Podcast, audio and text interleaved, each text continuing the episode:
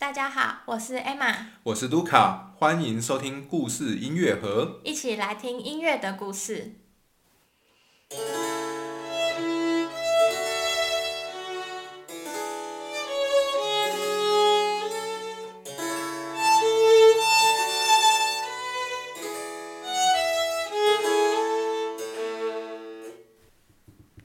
今天是葛路克系列的第十三集。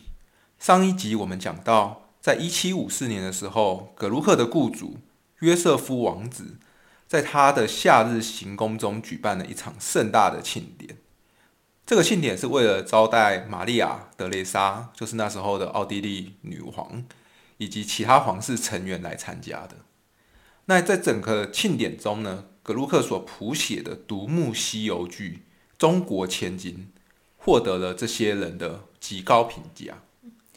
那在上一集的节目里面，我们已经把整个夏宫庆典的状况，以及格鲁克怎么样借由这个呃夏宫庆典的成就为契机，逐渐在维也纳的贵族圈打响名号。那这部分的呃故事，我们上次已经大致介绍过了。那我们今天呢，就会聚焦在这部《中国千金》这部歌剧上，然后来仔细的讲一下里面的一些内容跟音乐的部分。那这其实是我们第一次就是很仔细的要来讲格鲁克的音乐。那最主要的原因是因为先前的歌剧，其实尤其是格鲁克在意大利然后早年谱写的那些歌剧，其实蛮多都没有完整的留下来。可能里面都只有几首嗯比较有名的咏叹调又留下来这样子，那这个能够找到的录音其实也不是很多。嗯哼。好，不过呢，就是随着节目慢慢的进入，就是格鲁克人生越来越巅峰，那他的音乐就是我们会越来越熟悉这样子。那今天呢，就是这部《中国千金》算是我们第一次就是详细的来讲格鲁克的音乐这样子。嗯。好，那这个《中国千金》这部歌剧呢，它的原文哈是意大利文，那它歌歌词内容当然也是意大利文。那这个原文叫做 Le Chinesi 好，大家可能有听出来，这个 “Chinesi” 听起来就很像 Chinese，有一点像。好，那它其实就是意大利文的这个中国人的意思，这样子，就像英文里的 Chinese。不过，因为意大利文的这个语文的这个组成的关系，所以这个 Chinese 本身呢，它就一定是女性，而且是复数。嗯，好，所以从光从这个标题，我们就可以得到资讯，说这个这个不是说只是中国人而已，而是有很多个中国的女生这样子。对，那就是我们依照他们内容的状况来看呢。这个剧里面所指的这些中国的女生，好，基本上是有钱人家，然后是还没有结婚的女孩子这样，所以呢，我们就把它翻译成中国千金。嗯，那这样子说起来的话，是不是在台湾呢？现在葛鲁克的歌剧其实都还没有一个，他的歌剧名称都还没有一个固定的或统一的翻译呢？对，尤其是他早期的这些作品，因为其实嗯，大家可能也看过，就是很多歌剧的作品都是这个主角的名字而已，那可能就是翻译就是音都差不多，那用什么字就比较没有差。但是像有一些比较呃，比如说意思啊，或是一些比较特别的一些标题的话，其实上在中文圈子里面，呃，大家的翻译都蛮随性的，就是可能比如说写论文啊，或是说要演出的时候，自己就翻一个觉得对的这样子。所以大家在就是看的时候，可能也要特别小心，就是还是要看一下原文会比较准确这样。对，因为就是中文的话，就是真的蛮蛮多不同的翻译。好，那我们回来讲到这个中国千金的故事。那它故事内容其实是蛮简单的，就是呢有三个，好有三个这个中国的小姐，千金小姐这样。他们是因为呃没有事情做，因为他们是就是千金小姐，她没事情做，然后就聚在一起来讨论一下这个音乐艺术这样子。那具体呢，他们争论的内容就是说哪一种风格的歌剧比较好。嗯，这是一个蛮特别的主题，那也很符合那种没事做的千金小姐会想讨论的题目，然后就蛮高雅的题目，可是其实就蛮抽象的这样子。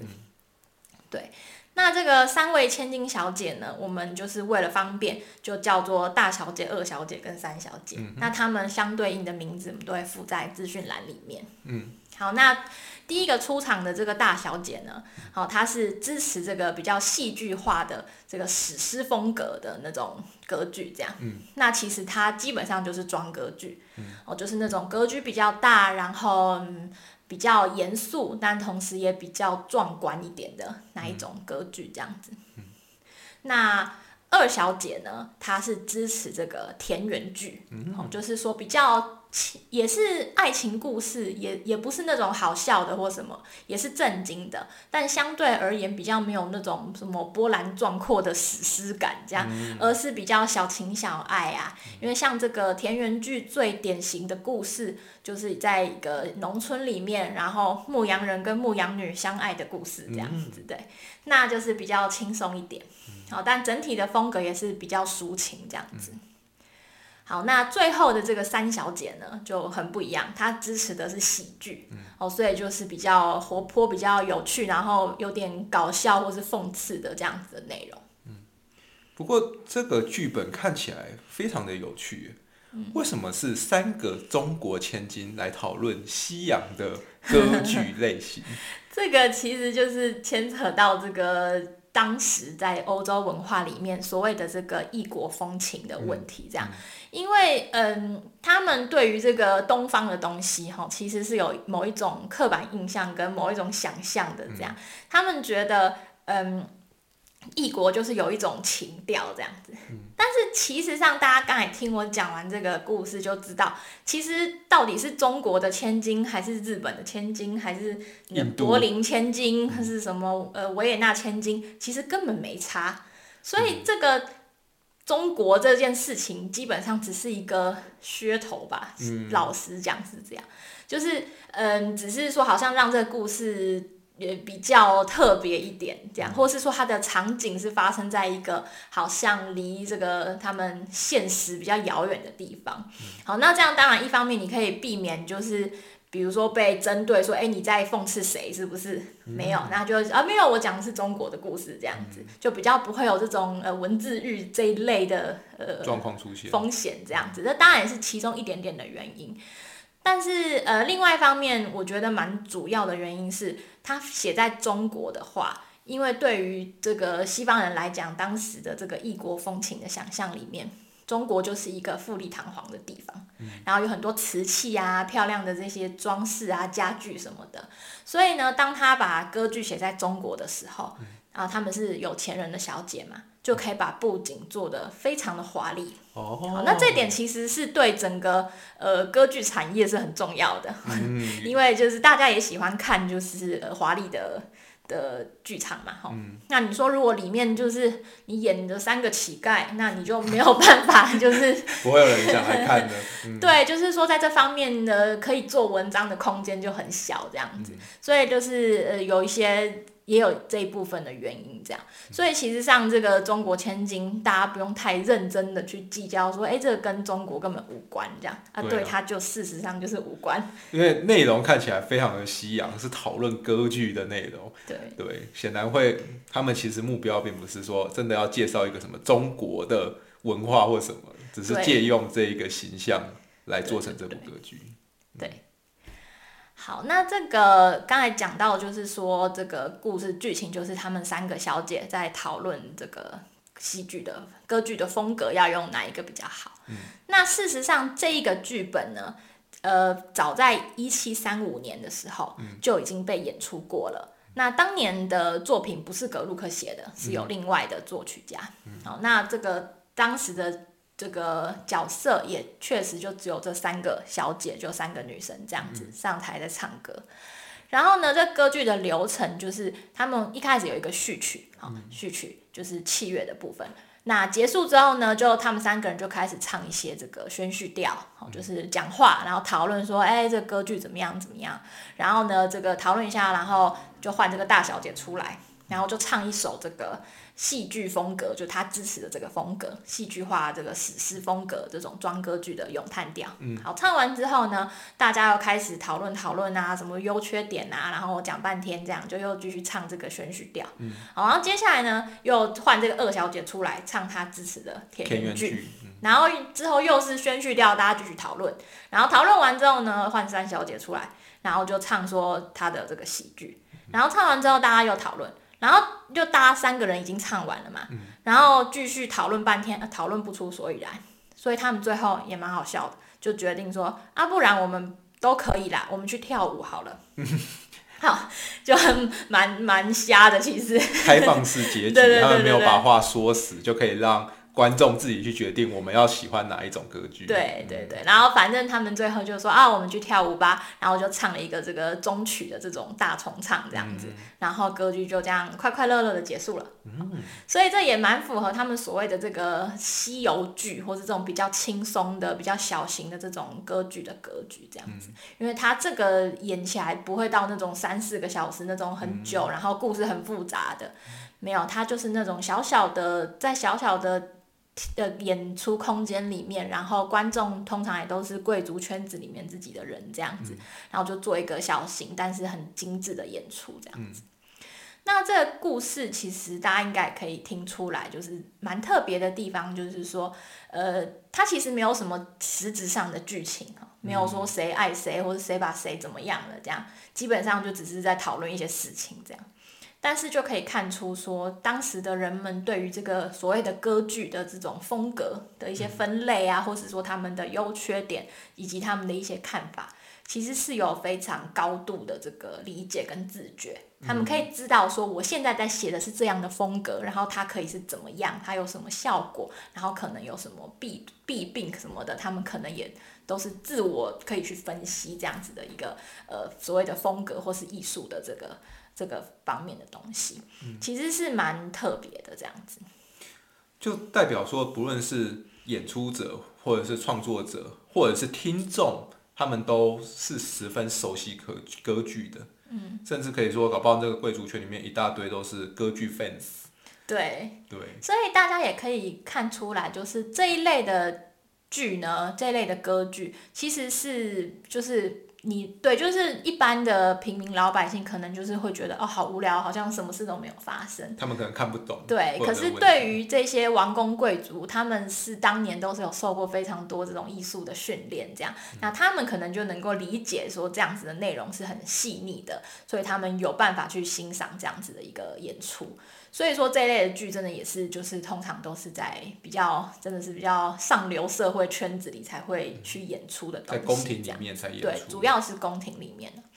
哦，那刚才提到这个剧的，在比较早的时候就有演出过嘛，就在格鲁克之前。那这部剧的首演呢，好，事实上演这个刚才讲这个大小姐哦，支持戏剧化风格的这个大小姐呢，演出的人呢就是玛利亚德蕾莎本人啊。玛利亚德蕾莎自己演歌剧，就是我们的女王。好，那其实这个当然有他们一一整个背景啦，就是说，呃，贵族在当时其实注重这个整个艺术的涵养，其实是蛮正常的一件事情啊。像我们那个法国的路易十四哈，也是会上去演的啦哈，所以也不是就只有玛利亚德蕾莎会演歌剧，其实非常多的贵族都有这样子的音乐素养。没错，玛利亚德蕾莎死对头。那个普鲁士的菲特烈大帝，他长笛吹得很好，对他长笛吹得很好，而且他一定会跟他的呃乐团一起合奏。对对对，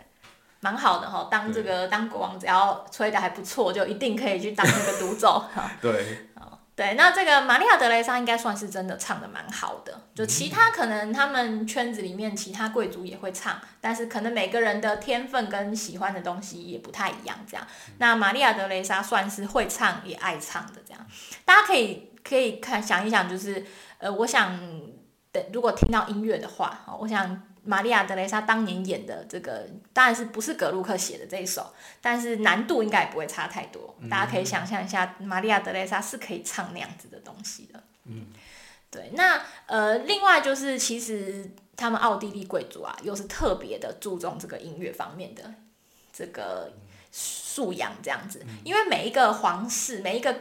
贵族的宫廷不同地方，可能他们注重的东西会不太一样。可能有的就是教育的内容，有的可能比较偏文学啊，有的可能比较偏什么其他类型这样。但是在维也纳，音乐是非常重要的一个环节，这样就是跟其他的皇室比起来，已经算是比重比较重了。然后再加上玛利亚·德蕾莎本人又非常喜欢。其实好像能想象，因为维也纳就是因为可能有从这些贵族开始有这样的音乐传统，就导哎、就后来又历史继续发展发展下去，就变维也纳在我们的印象中就是一个、第一是音乐家都在这边聚集，嗯，然后好像感觉古典音乐的一个重要的发源地之一，还有个很好的乐团的一些传统在，对，对他们的传统其实很大部分跟这个奥地利这个皇室哦的宫廷里面的氛围，还有喜欢的东西，当然也很有关系。这样子，对。可是要注意，就是说，像这个玛利亚德雷莎，或是说这些贵族在表演歌剧，或他们有时候也演奏器乐这样子，他们是不会演给一般大众看的，因为那样感觉就好像是他们好像。呃，是表演给观众看，这应该是对对对，等于说他们他们是变成去娱乐别人这样，那这当然是很不 OK，而且就是这个贵族的人，毕竟还是不能随随便便在外面抛头露面这样，所以说他们虽然会做歌剧的演出，但是一般就是在皇宫里面自己演啊，可能今天谁生日或者像这样有一个什么小小的庆典，哦，大大的庆典啦哈，但是这个庆典。就算在盛大，也只是对内开放而已，哦，一般民众是不会进去，都都是圈子皇室里面的人这样贵族圈的对对对。那他们才会稍微的，就是登场来表演一下，这样、嗯就是作为一种自己娱乐自己的活动，这样，而不是说，哎、我要去娱乐给别人看这样子。对，好，那讲回来，这个就是《中国千金》这部剧呢，它就是后来在这一次的夏宫庆典又再次被演出嘛，哦，那这次就换到格鲁克来谱曲。那会选这部剧，那大家也可以知道，一方面当然是因为致敬这个玛利亚·德雷莎，因为他就坐在底下听嘛。哦因为他之前演过了这一部，然后这一次哎格鲁克新谱曲再给玛利亚德雷莎听，对他一定会很开心。他会很开心，因为其实，在他当了就是当上这个呃大公之后，就是坐到这个王位上面之后，嗯，他其实大家也觉得说，哎、你好像不太好再自己亲自下去演，这样好像不是很 OK。哎、可是就是后来他就没有什么自己在登场了。哦，可是如果说过了这样好几年，然后他哎又再次听到他当年演过的剧，那他一定会很开心这样子。对，那另外还有一个我觉得也是很巧妙的安排，就是我们刚才讲说这个歌剧最后结束，因为他们没办法决定哪一种风格比较好，所以就说我们去跳舞吧。那不知道大家还记不记得，在这个整个夏宫庆典的行程里面，在演出完《中国千金》之后的下一个活动就是舞会。哦，对对对，也就是说，他们就是利用这样子的一个故事的结尾，然后把它当做一个桥梁，接到下一个安排的活动。嗯，其实这个蛮有趣的，我觉得就是有一种，哎，你好像把台下的人也请上来一起进入这个剧里面，好，或者是说，呃，就是把这个台上台下融合在一起哈。那这个东西。就是当我觉得他们也没有想太多啦，但是就是做一个很好的这个就是呃安排安排这样子。但我总觉得有一点点就是现代的剧场好像有时候也会做这种事情哈，就是说要打破这个台上跟台下，或是说演员跟听众的这个樊篱，对对对对对，就是有一点那种味道这样。但我相信他们只是很实际的去讲这样子的效果而已，但是就觉得蛮有趣的这样子。嗯，对。好，那所以葛鲁克他为这个夏宫谱曲的这个中国千金，他的剧本上有一点点不一样吗？还是他就跟一七一七三五年玛利亚德蕾莎唱的那个版本一模一样？呃，没有一样，就是他在这个夏宫的版本，就是格鲁克谱曲的版本，又新加了一个角色，然后让整个故事的互动更有趣。好，原本是有三个小姐嘛，三个女生，那他在这个版本呢，又稍微扩充，然后加了一个男角进去，男男生的角色这样。那这加的也蛮巧妙的，就是这个男角呢，他基本上是跟这个二小姐，就是唱田园剧的这一个，他们基本上是一对这样子。有这个倾向，这样，所以他们两个在唱歌或讲话的时候，都会互相可能有点调情啊，眉来眼去啊，或是怎么样。好，那个很好玩。那个三小姐，哦，唱喜剧的那个三小姐，她也喜欢这个男生，所以她看到这两个人眉来眼去，她就更不高兴，她就很嫉妒。所以呢，当她唱到他自己的喜剧的时候，他就处处的针对这个田园剧的事情来就讽刺这样子。会这样子是因为格鲁克想要特别表达他对田园剧或喜剧有什么他独到的看法吗？我觉得应该也还好哎，因为其实写这个故事基本上是从那个剧剧作家来的嘛。所以格鲁克只是看到之后谱曲，但我觉得蛮好玩，就是你看他再怎么，就是剧作家再怎么动这个剧情，他没有办法去动大小姐的内容，因为他如果把编了一个什么奇怪的人跟大小姐一对，然后又去讽刺他，那就得罪玛利亚德雷莎了。看得出来会变对，对，所以说他就就是做手脚就做做给这个另外两个小姐这样子。那我觉得这安排是不错，因为这个喜剧本来在当年的喜剧。本来就是有很多就是讽刺的内容，然后有一些比较呃有趣的诙谐的一些东西，这样。那他有一个更明确的对象，让他可以去讽刺，其实也是蛮好的一个安排。看得出来，那这样子就可以，格鲁克这样的安排，可能就可以让喜剧的特色展现出来了。对，相较于之前的版本。对，或者是说他们在那些宣叙调里面的对话就可以更激烈，这样子。嗯，对。好，那这个剧情的部分大概就是这个样子。那这一次呢，因为有音乐嘛，所以我们一定会附上这个就是录音给大家去欣赏。那录音的话呢，会贴在底下资讯栏，然后也会在这个 FB 就是有相关的贴文这样子。那我会有附上两个录音这样。那第一个录音呢，是只有把呃每一首的这个。咏叹调的部分给选取出来，这样子，那就是大家可以就是比较仔细的去听一下，哎，可能哪每一首代表不同风格的咏叹调到底是有多不一样，这样子哈。那必须讲一个事情，就是说，因为。每一个音乐家毕竟还是活在自己的那一个风格里面，跟自己的那一个时代里面，所以你不可能期待说他写说哦，我要写不同风格，然后一个可能写的像巴哈，一个写的像莫扎特，一个写的像华格纳，这是不可能的。好，所以说其实乍听之下会觉得啊，听起来都很。啊，都很格鲁克，好，或者是都很像，可能接近莫扎特，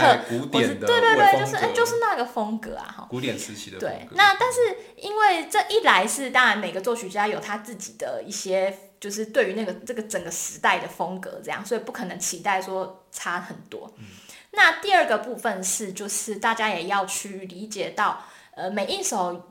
一乐曲哈，每一首咏叹调，它自己还是得要有自己的一些起承转合，或是一些比较舒缓或是紧凑的部分。嗯，就是说这个歌曲作为自己作为一个完整的曲子，它还是得要有一些呃变化。嗯，好，所以不能期待说我听到戏剧化从头到尾都很紧张这样。它也是必这首曲子本身还是需要有一些起承转合跟一些就是差异这样。好。所以说风格的展现其实并不会随时随地的都让你感觉到很明显。嗯，哦，至少在格鲁克这样子的一个体系里面呢，它所展现说，哎，风格不一样，基本上是靠一些呃标示，一些特定的一些手法，或是一些特定的声音的组合，怎么样来去展现说这是不一样的风格。好，那大家可以先听听看，就是其实。喜剧的风格跟其他两个比较不一样，哦，就是三小姐唱的这个喜剧风格。那大家可以明显感觉到它的旋律比较细碎，可能就是每一个句子都不是那种很很抒情或者很长很优美的旋律，而是都是那种短短小小的动机，然后互相呃这个交换来交换去这样子。所以是一首比较快的曲子。嗯，整体其实也还好，没有到感觉很急这样子。但是就是说，它的一些，比如说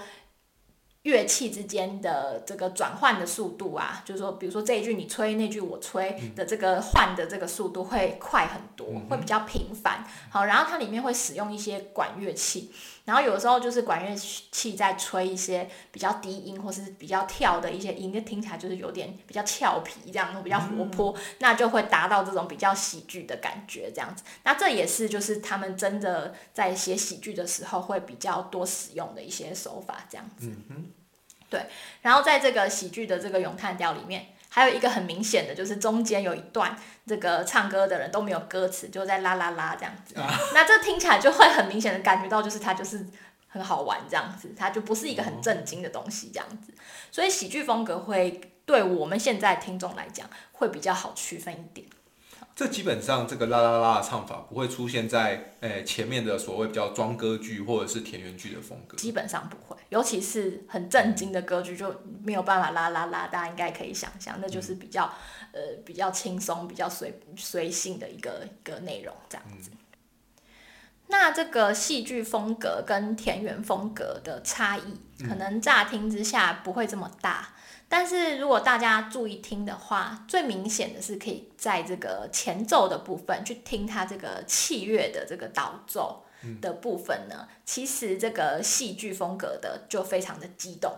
就可能会有一些快速音群啊，跑来跑去，然后就是比较没有那种，就是就是会让人真的会比较觉得比较情绪起伏，情绪有上来这样子的一个感觉，所谓戏剧化的一对对对。那好像就是你可以预想说，这首咏叹调的内容可能就是他比较激动，或是他有一些很很多的情绪，不管是紧张啊，或是愤怒，或是怎么样子这样。那这个田园风格这一首呢，大家就可以听到，就是它的线条是比较长的，哦，就是说你不会说这样一直跑来跑去，或是说你没有办法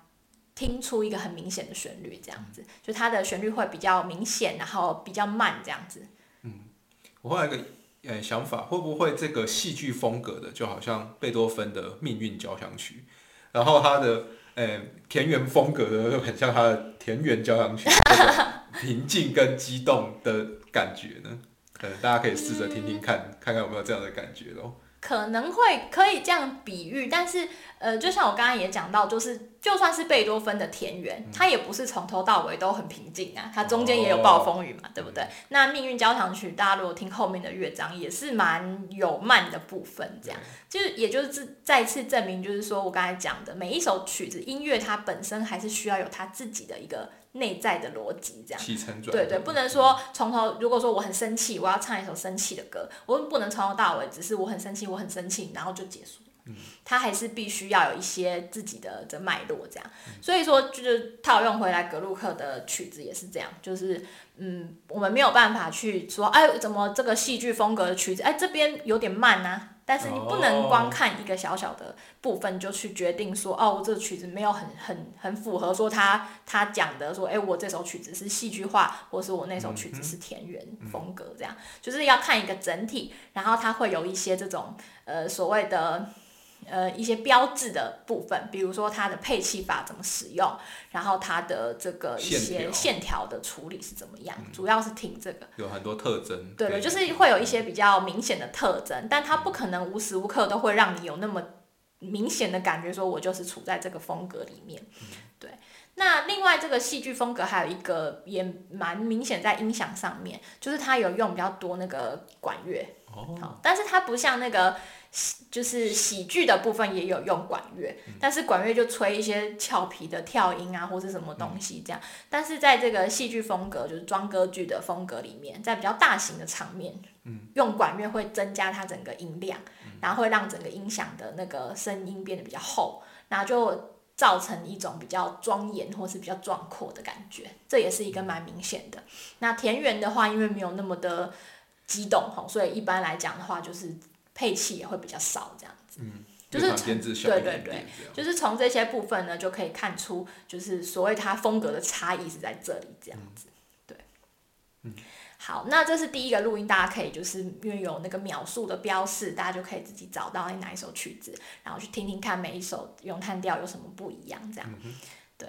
那另外还有附上一个第二个录音，它其实是有画面的，是录影这样一个现场的录音。那它里面就是真的有完整的所有的咏叹调啊、宣叙调什么都在里面。那大家可以稍微看一下，哦尤其是这个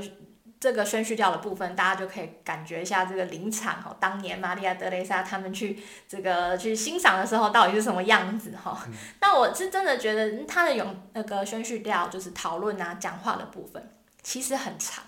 就是。时间还蛮久的，那他们就在讲一，就是在讨论一些风格啊，什么东西。那因为我们可能也不会讲意大利文，就没有办法很知道他们到底在讨论什么。但是大家可以去想象说，当时的这种贵族圈的人，他们呃艺术涵养都非常好，然后语言什么的都很掌握的很精准的情况下，他们这样听，一定就可以听出歌词里面非常多的细节，然后他们就会觉得很有趣这样。那这可能是我们比较难感受的，但是大家可以借由那个画面就可以去看一下，哎，当时他们大概是这样子在享受音乐的，也是一个蛮有趣的体验，这样。嗯好，那我们今天就稍微详细的介绍格鲁克这部歌剧《中国千金》。那这部歌剧无论是剧本和音乐啊，它都充满了对艺术风格的高度自觉的一个探讨。那算是一个很别致的作品，很细致的作品吧。而且它无论是剧本啊、音乐或演出的情况呢，都还蛮值得我们这样去深刻的了解一下。嗯，那希望借由这样子的一个比较详细的叙述呢，可以让大家更了解十八世纪的音乐表演，尤其是歌剧的表演，他们是在一个什么样的脉络或情境下的。就我们可以看到，它必须要跟文学或者像这样有点艺术讨论，甚至搞不好会跟哲学思想做结合，然后再加上舞蹈啊，加上布景什么服饰这些，然后变成一个很可能对当时人来讲蛮综合性的艺术。嗯，而且还要结合我们讲的很多这种贵族的活动在一起。嗯，那就可以想象他们当时候。有办法参加这些活动的这些贵族们，或者是可能比较上层的市民，他们的一个艺术的生活，或者是他们艺术涵养是有多深，或者是就是多呃活络这样子。好，那今天我们的呃故事就介绍到这边，我们下次见，拜拜，拜拜。